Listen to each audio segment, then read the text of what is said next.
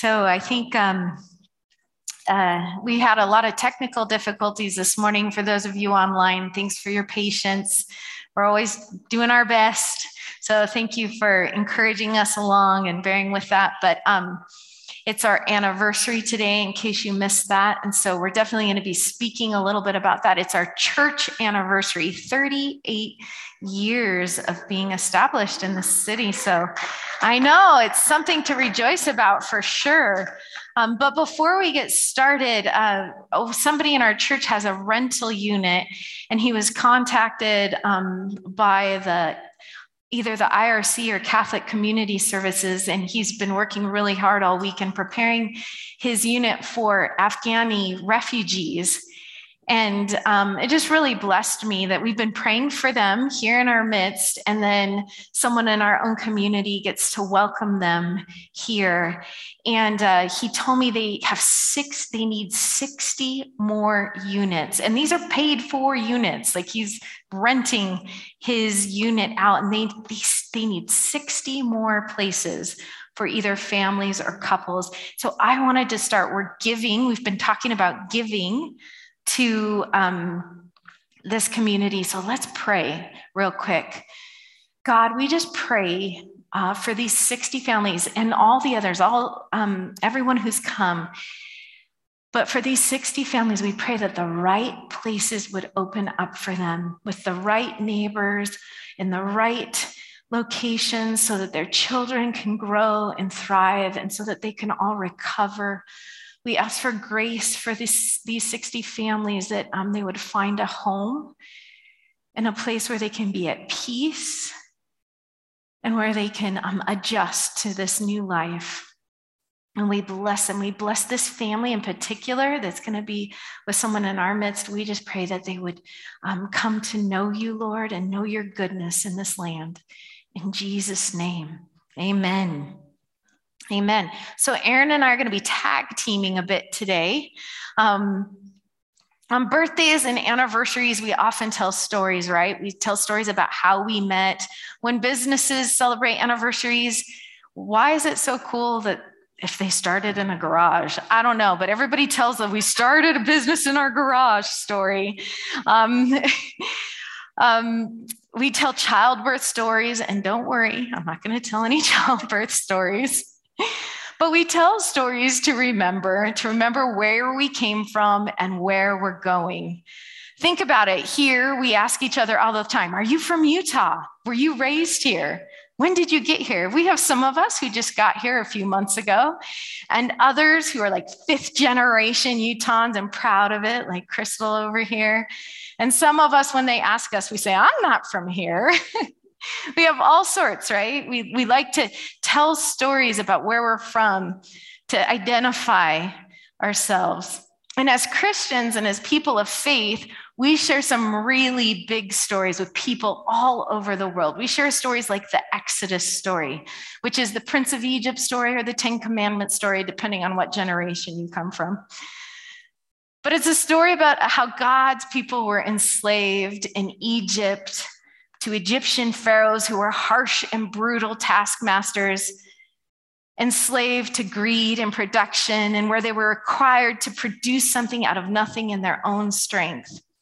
And I just realized as I'm telling this Exodus story, we're taking a pause from James just for this week, for those of you who've been following along. But I want to talk about stories because it's our anniversary today. But, anyways, God's people are stuck in this land with these brutal taskmasters, and God hears their cry for deliverance, and He breaks into this endless cycle of slavery and oppression, and He calls them out of it. He calls them out, and He sends Moses on His behalf. And what does Moses say on God's behalf? Let my people go so they can come and worship me. And he wants them to get out of this cycle and this bondage so he can meet with them and they can connect and he and he will be their provider he will be their protector he will be their light in the wilderness so they escape it Egypt and they make it to the Red Sea and they're trapped at this Red Sea and they have waters ahead of him. They have Pharaoh's army barreling down behind them. They're terrified, they're scared. And what does God do? God opens up the Red Sea and delivers his people. And this is the story we've told for generations and generations and generations, like our parents tell their stories over and over and over again, right? And the way of the Red Sea and the waters of the Red Sea become this constant image for people of God's faithfulness, of God calling them, of his power, of his deliverance, and of his faithfulness. Joshua would tell the story later on to rally God's people before they were supposed to move to a different land. Jephthah, one of um, the judges in Israel, would tell the story to intimidate the enemies like, listen, we've got God with us, back off. The psalmist would sing it, sing about the Red Sea to remember God's love. I'm going to see the first phrase, you guys say the second phrase. Give thanks to him. Could we get that scripture up, Grace? Give thanks to him who parted the Red Sea. Everybody say with me, his faithful love endures forever. He led Israel safely through. His faithful love endures forever. So we would sing, we'd tell stories to remember and worship. The prophet Isaiah used the imagery in intercession and for prayer. O arm of the Lord, awake as in days gone by. Are you not the one who dried up the sea, the waters of the great deep that made the depths of the sea a road for the redeemed to cross over? You've done it before, God. Do it again. In Acts 7, we read about the early church and, the, and Stephen, one of the early apostles. He's, he's, um, he's being persecuted and he tells the story. He's standing before a religious group of people a raging religious group of people who know who share the same story. And he's like remember remember the way of the red sea? Remember we have this joint history and joint faith in god and this time they did they didn't listen and he was still put to death but it's if god's people over all this time hundreds of years they knew already the idea that was later recorded in Revelations 12 11 that we overcome by the blood of the Lamb and the word of their testimony. The message puts it this way they defeated him through, and this is speaking about Satan, the accuser. They defeated him through the blood of the Lamb and the bold word of their witness. That's how we overcome is by telling stories and the blood of the lamb, the, what Jesus did for us. Today we still sing songs about the waters of the Red Sea, you know, you split the sea so I could walk right through it. You know that song? We want to remind ourselves where we come from, to rally ourselves to courage, to remember who we are, along with believers all over the world over time and space. And we praise God for his faithfulness and pray when we feel faithless. So we have this big story of faith. And then each of us have, as individuals, have faith stories. And if you go onto our um, website, onto the podcast, there's a series called Faith Series where you can hear amazing stories of God's faithfulness and individual stories. And I recommend you go there to hear our individual stories. We all have different reasons and different paths that we've come on to start following Jesus and answer his call because he's calling us. And these are important stories. But this morning, and I'm going to tag team a bit with Aaron, and he's going to share a bit too, but I'm, we're going to start with telling our story here since it's our 38th birthday. And I want to tell this story um, because when we come together, sing, give, pray, study, eat, remember, touch one another, it's almost like we're coming together as one of those tribes and that big people, big nation of God's people. We're one of we're this little tribe here and we come and we go and we join and we travel together and we and over 38 years there's been a tribe here moving along. And we're here today, the, those of us who gather at 615 East Lily Drive. How do we get here? What's our story? I could go a long ways back in our spiritual genealogy, but we'll save that for another day. I think if Tom Sanger, King of Puns, were here, he'd say, if you shake your family tree, watch for the nuts to fall. we have a few of those here and there in our story. But I'm not talking about those so much today. And I'm not going to use names today, which there are times in genealogies where you use names, right? And it's good to honor the people who've come before us. But I'm not going to use names today because I want you to picture yourself in the story. Like, could, could I be in the story? Could I be part of the story? So we will start as recent as 1959 in Alaska, the last frontier, in a little Quonset hut where 18 people, including children, there are always children included in these beginning stories. Even Pharaoh was going to let all the men to go worship out in the desert. And Moses or God said, No, I want the men, the women, the children, and the animals. I want them all out in the wilderness with me. So you'll always see there, it's all of us. So men and women and children in this little hut on the Alaskan frontier. And it was hard and it didn't go very well at first. But in the 60s and 70s, this, the Holy Spirit started moving, and there was this thing called the Jesus People movement that happened. Some of you probably don't know what the Jesus People movement was. It was, it was this time of uncertainty and radical change in the Vietnam War and an emerging counterculture and the sexual revolution and the civil rights movement. And in the midst of all this troubling time, the Holy Spirit's at work, just like the Holy Spirit is always at work. And but during this time, there was a major movement of young people turning to and finding hope in Jesus experiencing the love and the power of the Holy Spirit, and then giving their lives to be witnesses to this new way of life. Soon enough, the church there grew. And in the late 70s, they started sending young people all over the world, all over the world. One group they sent to Missoula, Montana. And once they got there, they impacted a whole nother group of people in Montana who started following Jesus. And um, they looked just like we look today, except for, yeah, they looked just except they were wearing bell bottoms and had long hair and looked like hippies, right? Some of us still look that way. Do you know Steve Wonky used to look like a hippie? it's so hard to believe. and my dad had hair down to here over there, that guy, hair down to here. Anyways, these young people were high school students, just graduated, college kids, lumber mill workers, college students, one a Fulbright scholar, small engine mechanics, carpet layers, secretaries, computer programmers, musicians, teachers, coaches, farmers, all sorts of people with different skill sets and personalities and vocations and family histories, but they had a handful of older and wiser people behind them, encouraging them, discipling them.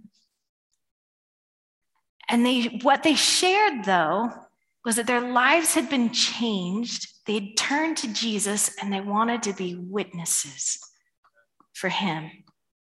1 Corinthians 1 26 through 29 says, Brothers and sisters, think of what you were when you were called. Not many of you were wise by human standards. Not many were influential, not many were of noble birth, but God chose the foolish things of the world to shame the wise. God chose the weak things of the world to shame the strong.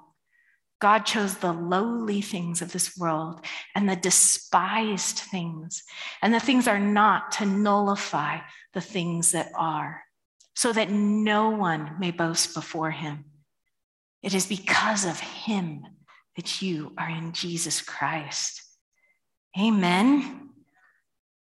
So there's this movement of people turning and finding hope in Jesus, experiencing the love and power of the Holy Spirit, giving their lives, being witnesses. This group of people were so compelled by this, what was happening in their lives and what Jesus had done that they decided to move to Utah to share what God had put in them here. So in 1983, 38 years ago, I love that palindrome again. I don't know why I geek out about those silly things, but a group of 16 young people, including children, packed their bags and all moved to Salt Lake City. It wasn't easy. They lived in one house, some of them for up to six weeks. Only two of them had jobs. I would have been irritated by week one. I know it. By week two, I would have been irritated with God that I was even in the situation. By week three, I would have been irritated that anything that moves. And all along, I would have been irritated that I was so irritated. but I just don't, uh, it's a good thing I wasn't part of that team, right? but they were excited and they were full of faith. And it propelled them forward. They were willing to do that. They were willing to take this faith risk because they wanted people here to have what they had in them. October 31st, they had their first worship service in an office building on the southwest corner of Fort Union and Highland Drive behind the Taco Bell that's still there to this day. Us and Taco Bell, we're still here. Salt Lake Christian Fellowship was born. I, I, guess I did tell one birth story. For the next 38 years, this group of young people would grow up, change, have hard times, have good times, be witnesses, and lead another generation in being witnesses. Their children would grow and others would join them as we all continued to turn to Jesus and experience his love and power, there were good days and bad things, things we did right, things we did wrong. Thousands of people would be part of the story as we came and we would come and go. Some of us would stay here in Utah. Some of us moved to Cache Valley, some of us to St. George. Others of us went to the ends of the earth, like Vanuatu or Malaysia and Indonesia. Some of us are still out there. I think I need to take out my earring. Is it bugging people? Sorry if that was too click clacky. Over the years, we would enjoy the wonder and joy of God's presence in worship, lifting Jesus' name, exalting him, savoring all the times God would, we'd have encounters with God in this place, in our homes, in the mountains, wherever we met. We would learn to eat from the tree of life, focusing on being in relationship and love with God and others, instead of striving to be good and do everything right and avoid everything wrong. Instead of eating from the tree of, of knowledge of good and evil, and we call this legalism. And legalism is when people can easily fall into the trap. We, as religious people, easily fall into the trap of living by the love of law, the love of doing what is right and wrong, instead of living by the law of love and letting right and wrong come out of our love.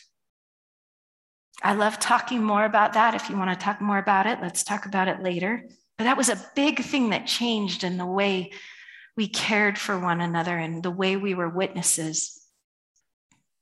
At one point, people started coming to us. Just people, and people show up on Saturday mornings in our parking lot to this day. It happened in September, just so you all know begging for help because they're tormented by evil spirits. And God, in his faithfulness, brought us people to help us care for people. In his faithfulness, he brought us people who some just came to us for a year and they were able to equip us and train us in understanding the spiritual realm and the problem of demons and generational bondage. we were equipped to help people coming to us, and we were transformed in the process. We're helping them, but we learned tools that, oh my goodness, I needed some change in my life. I needed deliverance. The Holy Spirit and courageous advocates among us would lead us to open our leadership team and equipping opportunities to women like me, not just the men. We realized we were both created in the image of God, and our eyes were open to how much we need to include women and how much we as women have to offer in the kingdom. There's so much more I could say about the freedom God brought us, about having kingdom culture instead of just American culture, because our story is way bigger than America way bigger. And so we have a, we, God brought us people who could give us a kingdom perspective and not just an American perspective. There's so much I could say to celebrate what God has done in our midst. And I pray that by telling this story again and again, we are reminded of God's faithfulness. We are rallied to be courageous, that our enemies will be defeated and by the blood of the Lamb, we can overcome. And that we will sing praise and ask God to continue to do his good work in our lives.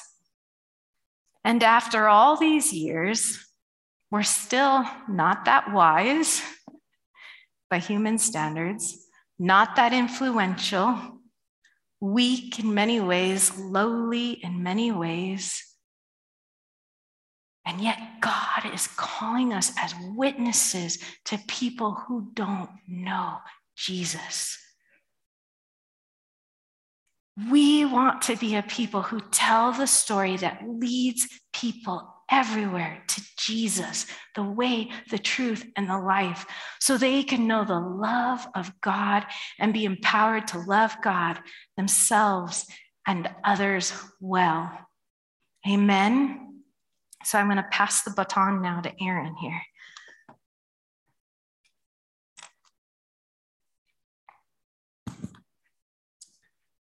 I've been thinking about um, when when we talk about God in the Old Testament, oftentimes you hear the reference of God being the God of Abraham, Isaac, and Jacob. And you get that generational transition of God becoming real and live to Abraham. And then you saw God live and real to Isaac. And then you saw God alive and real and reinforcing the promises from generation to generation to generation. And in our community and in our midst, I love to look back at the history and see from generation to generation to generation. And the Lord has us uh, as a new generation, a third generation, uh, second generation, wherever we are. It doesn't really matter where we are on that. But the Lord calls and the Lord wants to reveal himself and work in our midst in, in new ways from generation to generation. I was thinking about the story, and I want to give us um, three thoughts today. Um, Sarah was talking about our story. I want to give us a couple of thoughts about what are what are things that we hold as individuals in our journey with the Lord as valuable, as important, as critical in our culture. And Sarah talked about our culture, the things um, that we find as valuable. Yes, we, we came to be witnesses. And, you know, when I think about culture, um, culture is, a, is about not just what you do, but it's about how you do it. Um, you hear the term sometimes the ends justify the means or the ends don't justify the means but this idea of it's not just about what you're called to but it's about how you're called to go Think about a business or think about an environment or think about your work or think about your family. Uh, if you're running after success at the expense of your health, your relationships, your family, your kids, you're pursuing something, a goal, um, but you're doing it in a means that's destructive that's not going to be sustainable. It's not going to carry you. So, what in your culture, what in your values do we hold as people uh, not just the ends, not just the things we're going after, but how we go after them. So I was reflecting about Jesus in at the beginning of his ministry, uh, you know, we like to talk about Jesus. He started his ministry when he was 30, and he, he had about three years of ministry um, before he was, was uh, killed and resurrected. So, about three years of ministry. But this marking of the beginning of Jesus' ministry started with this temptation of, of Jesus being out in the wilderness and him being tempted by the enemy, tempted by the devil. And uh, Matthew records this. There's three temptations. I'm just going to read you the last one in Matthew 4. It says, The devil took Jesus to a peak of a very high mountain and showed him all the kingdoms of the world and their glory and said, I will give it all to you if you will kneel down and worship me. Get out of here, Satan, Jesus told him, for the scriptures say you must worship the Lord your God and serve only him. Then the devil went away and angels came and took care of Jesus. What, what I want to convey in this one, this, this first example was that Jesus got worship right. The devil came and said, Hey, I'll give you all the kingdoms of the world and their glory. Now, we could argue about whether it was really the devil's to give in the first place.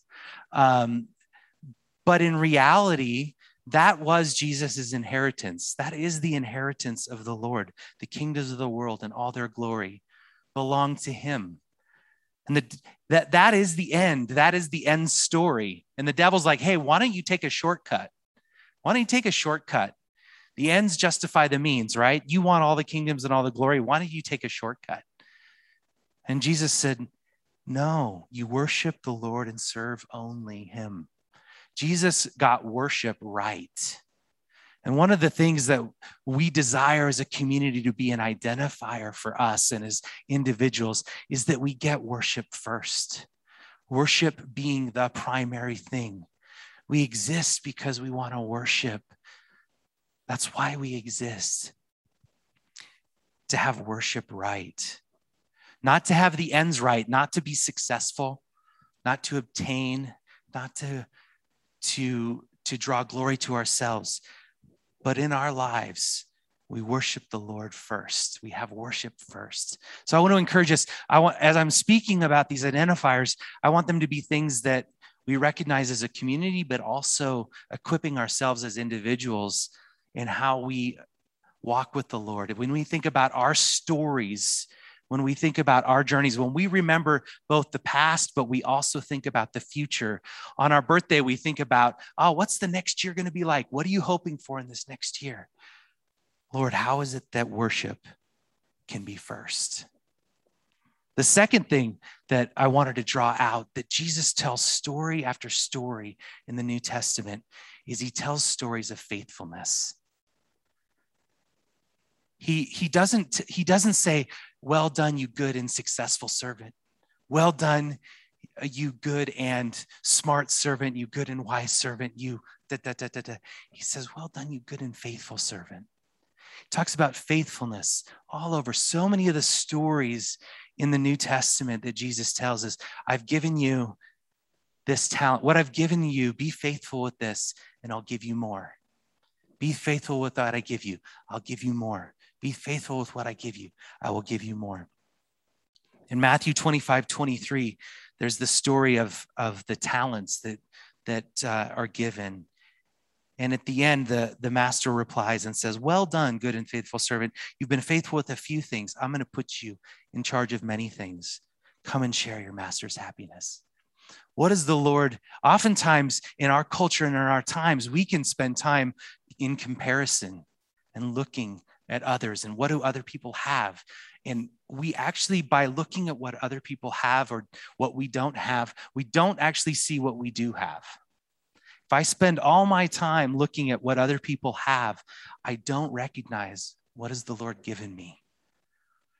And that's what the Lord is after worshipers. He's after those that He's given to each of us a measure of faith, says in Romans. He's given us gifts what do we we've got to look at what he's given us and he just says be faithful with what i've given you the third thing so worship faithfulness and the third being love where he talks about in john 13 jesus says people will know you're my disciples not by your buildings not by your empires not by what you build not by how successful you are. Again, they're going to know you're my disciples by the love that you have for one another. As a church, as a community, I, I wanted to raise these ideas, these, these things that as we're witnesses in this land, as we're walking out the calling that the Lord's given us in this land, Lord, how can we have worship be primary? How can we be faithful with, with what you've given us? And how can we be known? How can we be known by the love that we have for one another?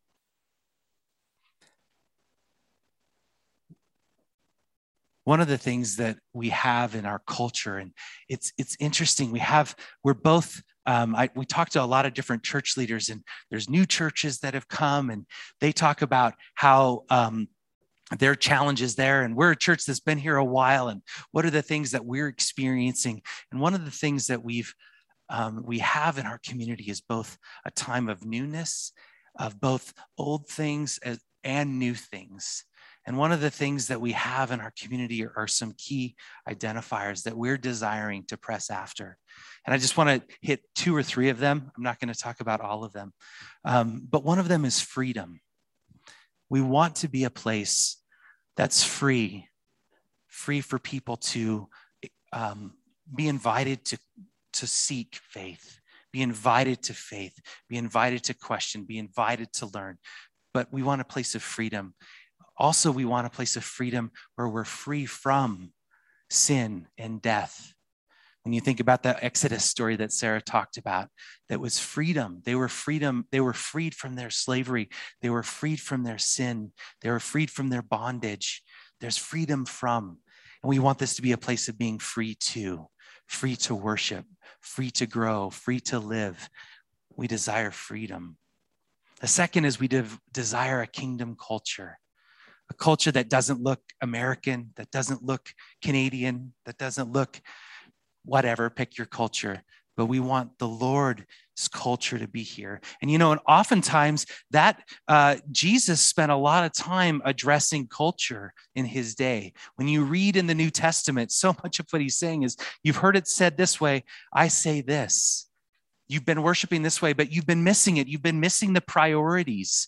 You prioritize this over this. Let me set it straight. We desire in our in our culture and our time to establish a, a kingdom culture that's founded on the person of Jesus, that's led and directed by the Holy Spirit. And it doesn't look like our world systems and doesn't look like just religious tradition. And the last one and I'm going to combine a bunch of them, and I'm just going to call it deep discipleship. We believe the Lord's calling us into relationships, calling us into wholeness, calling us to follow. When Jesus called his disciples and sent them out at the end, he said, he said, go and make disciples. This, this process of being a witness, this process of going, people went from Alaska to Montana to Utah to all over the place to be a witness of Jesus and to make disciples. And that's our desire in this place is deep discipleship. So over this time, and I know we're going to end here in a time of prayer, in this process, the Lord continues to change. And Sarah talked, he continues to bring change in us. And that's what I love about walking with the Lord is that he continues to change us and mature us. And so for us as a community, how is the Lord taking us into this next season, into this next time? So, on our birthday, on our anniversary, we wanted to remind us a little bit about who we are and some distinctives about our culture and distinctives about how we do what we do. Um, because we believe the Lord has a future for us here. We believe the Lord has a future for us. And it's going to draw on both the things that we bring from the past and also the things that the Lord takes us in into the future. Amen. So I'm going to hand it back to Sarah.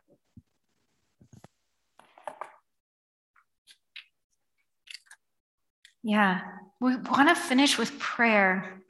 When we say worship, worship means so many things. Worship is not just the singing; it's it's it's giving, it's um, praying, it's serving. Worship is just like It's this connection um, with God and then others. And so when we talk about worship, we, um, sorry, I'm getting on a tangent. I just, as we finish, we want to finish with prayer because prayer is inviting God into our lives and inviting and, and responding to God's invitation to us. And so we want to be a people of prayer and worship where Jesus, everything is in him and through him and by him in our midst. So um, I'm going to pray, first of all, for us as a community. I want to pray um, celebration, giving thanks for God's faithfulness for all these years. And I want to pray for courage as a community that we will continue that call. And then when I'm finished praying, I'm going to invite you to meet with someone, get with someone in this group, and pray for these two things.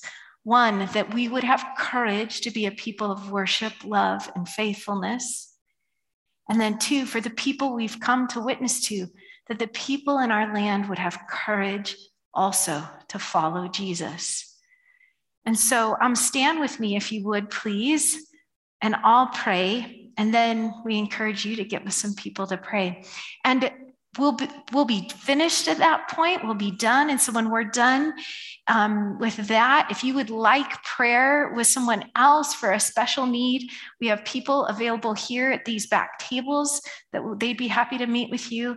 And then if you're online, reach out to us. Uh, we'll pray with you over the phone or get us your phone number and we'll connect with you there. Um, and then afterwards, we have leftover desserts from last night. If you like some coffee and desserts in the foyer, and so that'll be fun. Go, yeah. Some people really excited about those desserts. That's good. So, God, we just give you thanks. Our hearts are full of gratitude for what you've done in our midst all these years. We're thankful for all the people who have been equipped, all the people who've been touched, all the people who have experienced you in this community. And what a, what a privilege, what a joy to be part of what you are doing in this place. What a privilege to see how the landscape has changed and how we have changed because of what you have done in our lives and in this land. We just rejoice with that and give thanks. And I also pray for this community that we would be a bold witness in this place of the love of God, the unconditional, free love of God that Jesus paid for at the cross. Thank you, Jesus. Thank you, God. Give us courage to be those bold witnesses, to share our stories, to love others and touch others with the hope of Christ. In Jesus' name, amen. Amen. So let's get together with one another and pray and invite the Holy Spirit to bring us courage.